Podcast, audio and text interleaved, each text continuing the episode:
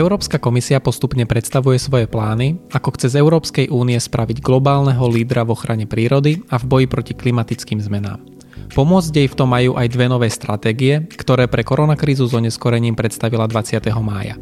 Stratégia EÚ pre biodiverzitu do roku 2030 a potravinová stratégia z farmy na stôl.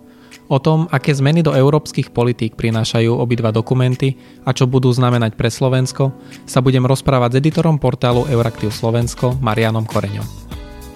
Maroš, čo je cieľom týchto stratégií? Akých, akých oblastí sa vlastne budú dotýkať? Uh, ide vlastne o dve desaťročné stratégie, ktorých tie hlavné ciele sa do veľkej miery prekrývajú.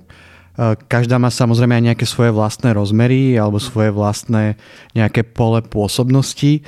Napríklad tá e, stratégia pre biodiverzitu dáva o niečo väčší dôraz na lesy, e, pričom tá potravinová stratégia alebo tá stratégia z farmy na stôl zase na nejakú udržateľnú potre- e, spotrebu a produkciu potravín.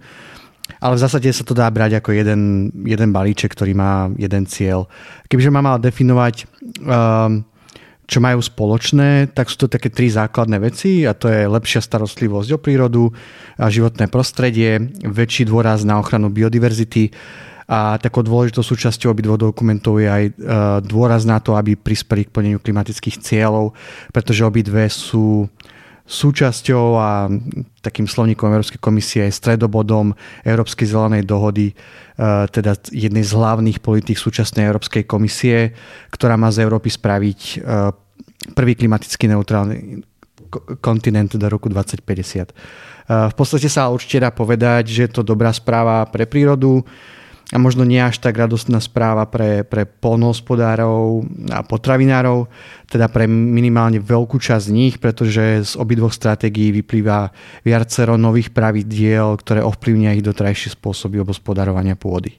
Poďme najprv teda na stratégiu pre biodiverzitu do roku 2030. Aké návrhy a opatrenia na zlepšenie tej ochrany životného prostredia obsahuje?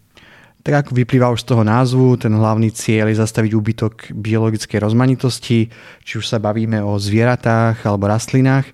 Podľa niektorých štatistík, napríklad ten, tá stratégia komisie, ten dokument sa opiera o štatistiku, ktorý vedie Svetový fond na ochranu prírody, sa populácie voľne žijúci, žijúcich živočíchov a rastlín za posledné 4 dekády znišili o 60%, pričom je viacero druhov, ktoré už úplne vyhynuli a hrozí to aj ďalším, ďalším druhom. No a tých dôvodov je viacero. Veľa z nich má ale práve spoločného menovateľa človeka, teda to, akým, akým on, ako jeho činnosť vplýva na tú prírodu a práve to chce zmeniť tá stratégia niektorými konkrétnymi návrhmi. Ja vymenujem tie najdôležitejšie. E, napríklad 30% európskej pevniny a morí sa má zmeniť na ochranné územia oblasti. E, čo sa týka tej pevniny, čo je možno pre slovenského pozorovateľa o niečo zaujímavejšie, tak už dnes v Únii takto, takéto ochrane podlieha 26% tej pevninskej plochy. Čiže ten náraz nie je taký veľký. V prípade Slovenska dokonca mm, Slovensko túto cieľovú hodnotu už splňa dnes. Um, najviac tých chránených území je v rámci tej európskej sústavy Natura 2000, ale mm, členské štáty majú možnosť dobrovoľne rozširovať tieto územia. Čiže, ak som povedal, ten náraz nie je taký veľký, čiže dôležitejšie možno ako nejaké zvyšovanie tej výmery bude dôležitejšie e, zaistiť, um, zabezpečiť, aby tá reálna druhová územná ochrana v skutočnosti fungovala a nezastala na papieri. Pretože možno, ak môžem uvieť nejaký príklad zo Slovenska, my máme chránené územia, v ktorých žije uh, tetrov hlucháň. Uh, napriek tomu um, tam stále prebieha ľudská činnosť, ktorá spôsobuje, že tento druh zo Slovenska postupne mizne. Um, kvôli čomu aj Európska komisia voči Slovensku už niekoľko rokov vedie právne konanie. A preto, ako som povedal, dôležitejšie ako nejaké čísla bude potrebné zaistiť konkrétnymi nástrojmi dôslednejšie vymáhanie dodržiavania tých spoločných pravidel.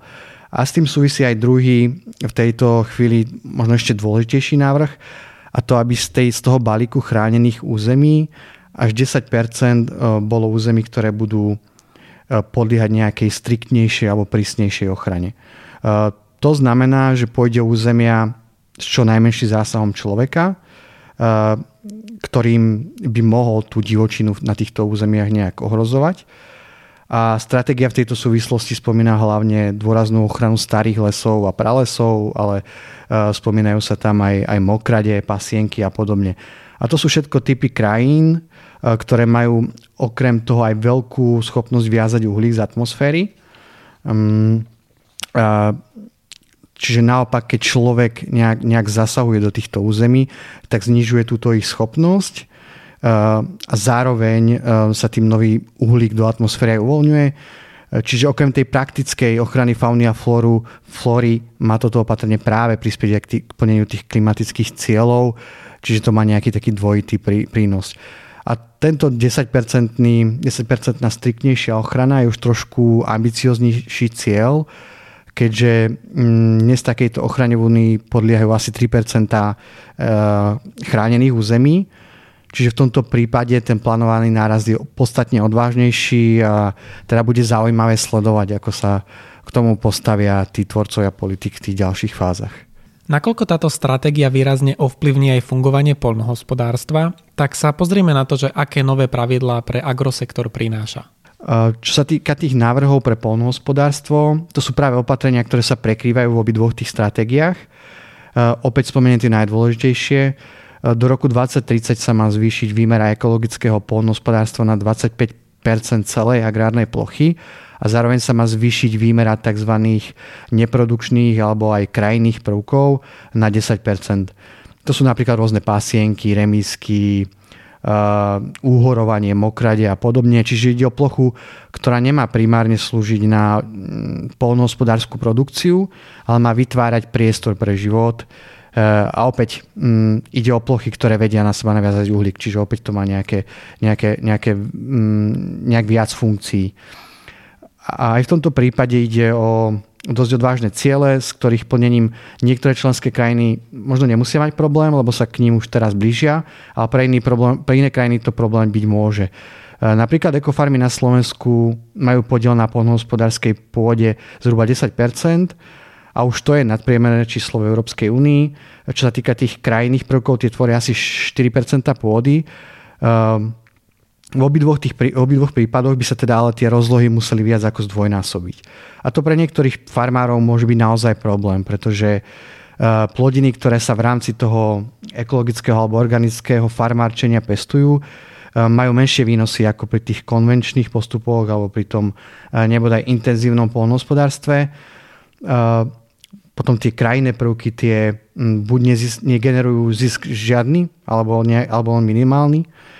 A keď sa na to pozrieme obzvlášť eh, v dnešnej kríze, kedy je často skloňovaným eh, slovným spojením eh, potravinová sebestačnosť či potravinová bezpečnosť, tak sa dá očakávať taký tlak, a nielen nie slovenských polnospodárov, na zmiernenie tých opatrení, respektíve na nejakú väčšiu finančnú kompenzáciu na financovanie týchto opatrení z agropolitiky Európskej únie.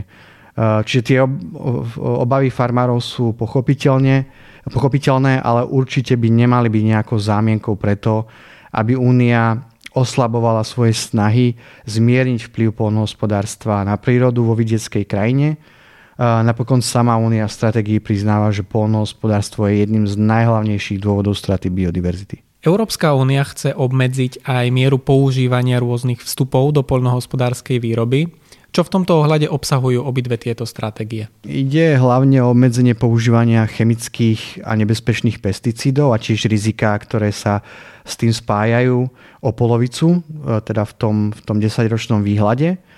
Opäť táto snaha má nejakú svoju logiku. Pesticídy môžu pri nesprávnom a nadmernom používaní napriek tomu, že áno, že plnia ten cieľ, že chránia plodiny pred, pred škodcami, tak zároveň môžu mať nejaký negatívny vplyv pre ľudské zdravie, ale aj pre, pre prírodu a v tomto prípade by som asi po, spomenul hlavne opelovače, napríklad včely, ktoré sú dôležitou súčasťou celého toho prírodného reťazca a tak ich úbytok vplýva aj na, aj na ostatné druhy. Uh, opäť ale treba povedať, že dôležitejšie ako nejaké konkrétne miery znižovania bude, bude um, dôležité pozerať sa na to, um, ako efektívne sa bude meniť tá, tá celá legislatíva okolo, okolo používania pesticídov, teda napríklad to, ako budú monitorované, monitorované ich používanie, je veľmi dôležité mať o nich presné dáta, čo dnes v Európskej únii zatiaľ úplne nie dobre funguje. Zároveň bude dôležité, aby Európska únia vytvárala nejaký, nejaký priestor na motiváciu farmárov, aby používali nejaké alternatív, alternatívne k prírode šetrnejšie postupy ochrany. Um, z pohľadu slovenských farmárov bude dôležité, ako sa miera znižovania pesticídov aplikuje v praxi, keďže podľa európskych štatistík sa u nás pesticídy používajú oveľa menej ako v iných krajinách. Ak by teda naozaj išlo o plošné zníženie o 50%, tak to môže mať zase nejakú nejak, znamenať nejakú konkurenčnú nevýhodu pre, oproti ich kolegom zo zahraničia. Čiže toto asi ten návrh ešte mm, bude nejakým spôsobom uh, sa v budúcnosti meniť, aby zohľadňoval tie špecifika členských krajín. Vo svojom článku píšeš, že niektoré opatrenia z oboch týchto stratégií sa prekrývajú.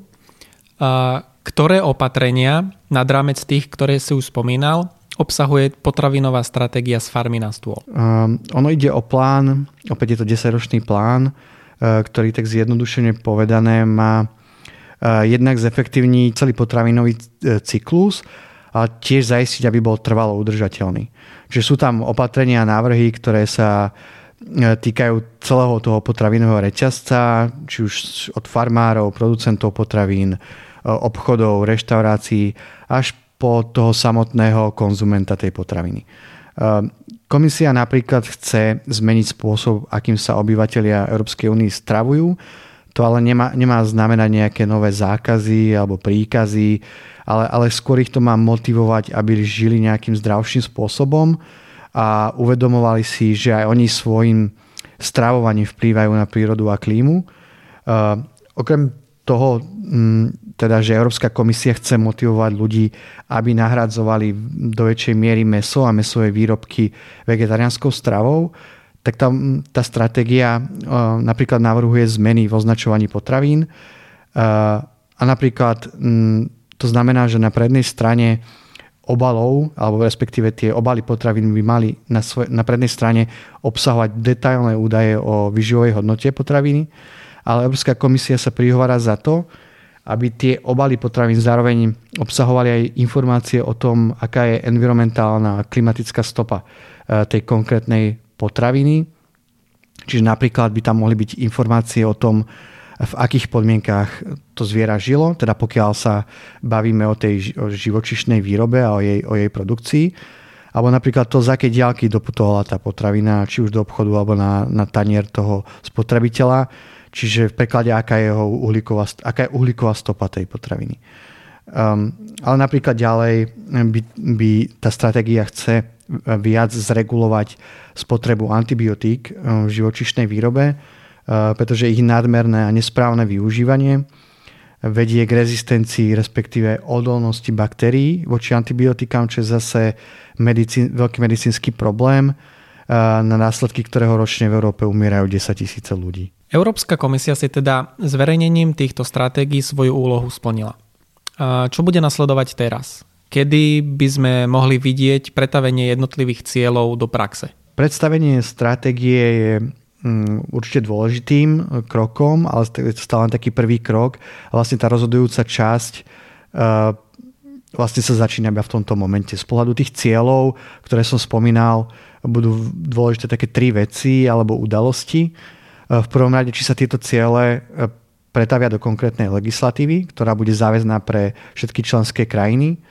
E, po druhé, ako sa tieto ciele odzrkadlia v reforme spoločnej poľnohospodárskej politiky Európskej únie, ktorá je naplánovaná na rok 2022 a tu bude veľmi zaujímavé sledovať, ako sa k jednotlivým návrhom postavia členské štáty a Európsky parlament, pretože v obidvoch prípadoch sú rôzne názorové skupiny na, na takéto, možno, ak to možno zjednodušene povedať, zelené opatrenia v polnohospodárstve. A, a dôležité bude, či tieto ciele, o ktorých sme hovorili, budú nakoniec plošne povinné, respektíve či v rámci tej reformy agropolitiky um, vzíde nejaká plošná povinnosť pre celú tú 27 alebo budú tieto opatrenia dobrovoľné, teda zostanú na rozhodnutí konkrétnych vlád. To je už dneska napríklad z pohľadu tej praktickej ochrany prírody. Práve v prípade agropolitiky problém, pretože tie ambície často zostávajú na papieri alebo zostávajú v Bruseli a v nejakých tých stratégiách a plánoch a často sa do tých členských štátov nepremietnú. Tu sa dá očakávať samozrejme tlak rôznych zaujímavých skupín, v prípade polnohospodárstva hlavne tých európskych polnohospodárských združení, čo je ale úplne legitimné. Polnohospodári a potravinári bez toho, aby som nejakým spôsobom chcel hodnotiť či tie ich postoje, tie ich mm, možno plány sú správne alebo nie. Sú to, uh, sú, sú to oni, ktorých sa tie zmeny najviac budú dotýkať, čiže je pochopiteľné, že chcú mať vplyv na ich smerovanie. Na druhej strane ale ten legislatívny proces budú, na ten legislatívny proces budú mať vplyv určite aj ochranári, ktorí zase vedia veľmi dobre pracovať s verejnou mienkou, ktorá zase vytvára nejaký ten tlak na, na tvorcov politik. Čiže určite bude zaujímavé sledovať, mm, ako sa budú vyvíjať tie, tie návrhy Európskej komisie ďalej, ďalej v tom procese. Mm, my sa v rámci redakcií portálu Reaktív mm, Slovensku určite tomu budeme venovať ďalej. Tento podcast vznikol vďaka podpore Európskej komisie. Ďalšie naše podcasty nájdete na stránke www.euraktiv.sk lomka podcasty, v dennom newsletteri nášho portálu, alebo si ich môžete vypočuť vo vašich podcastových aplikáciách. Ak sa vám náš podcast páčil, zdieľajte ho s priateľmi a nezabudnite nás ohodnotiť. Na tomto dieli spolupracovali Marian Koreň, Štefan Bako a Adam Bajla.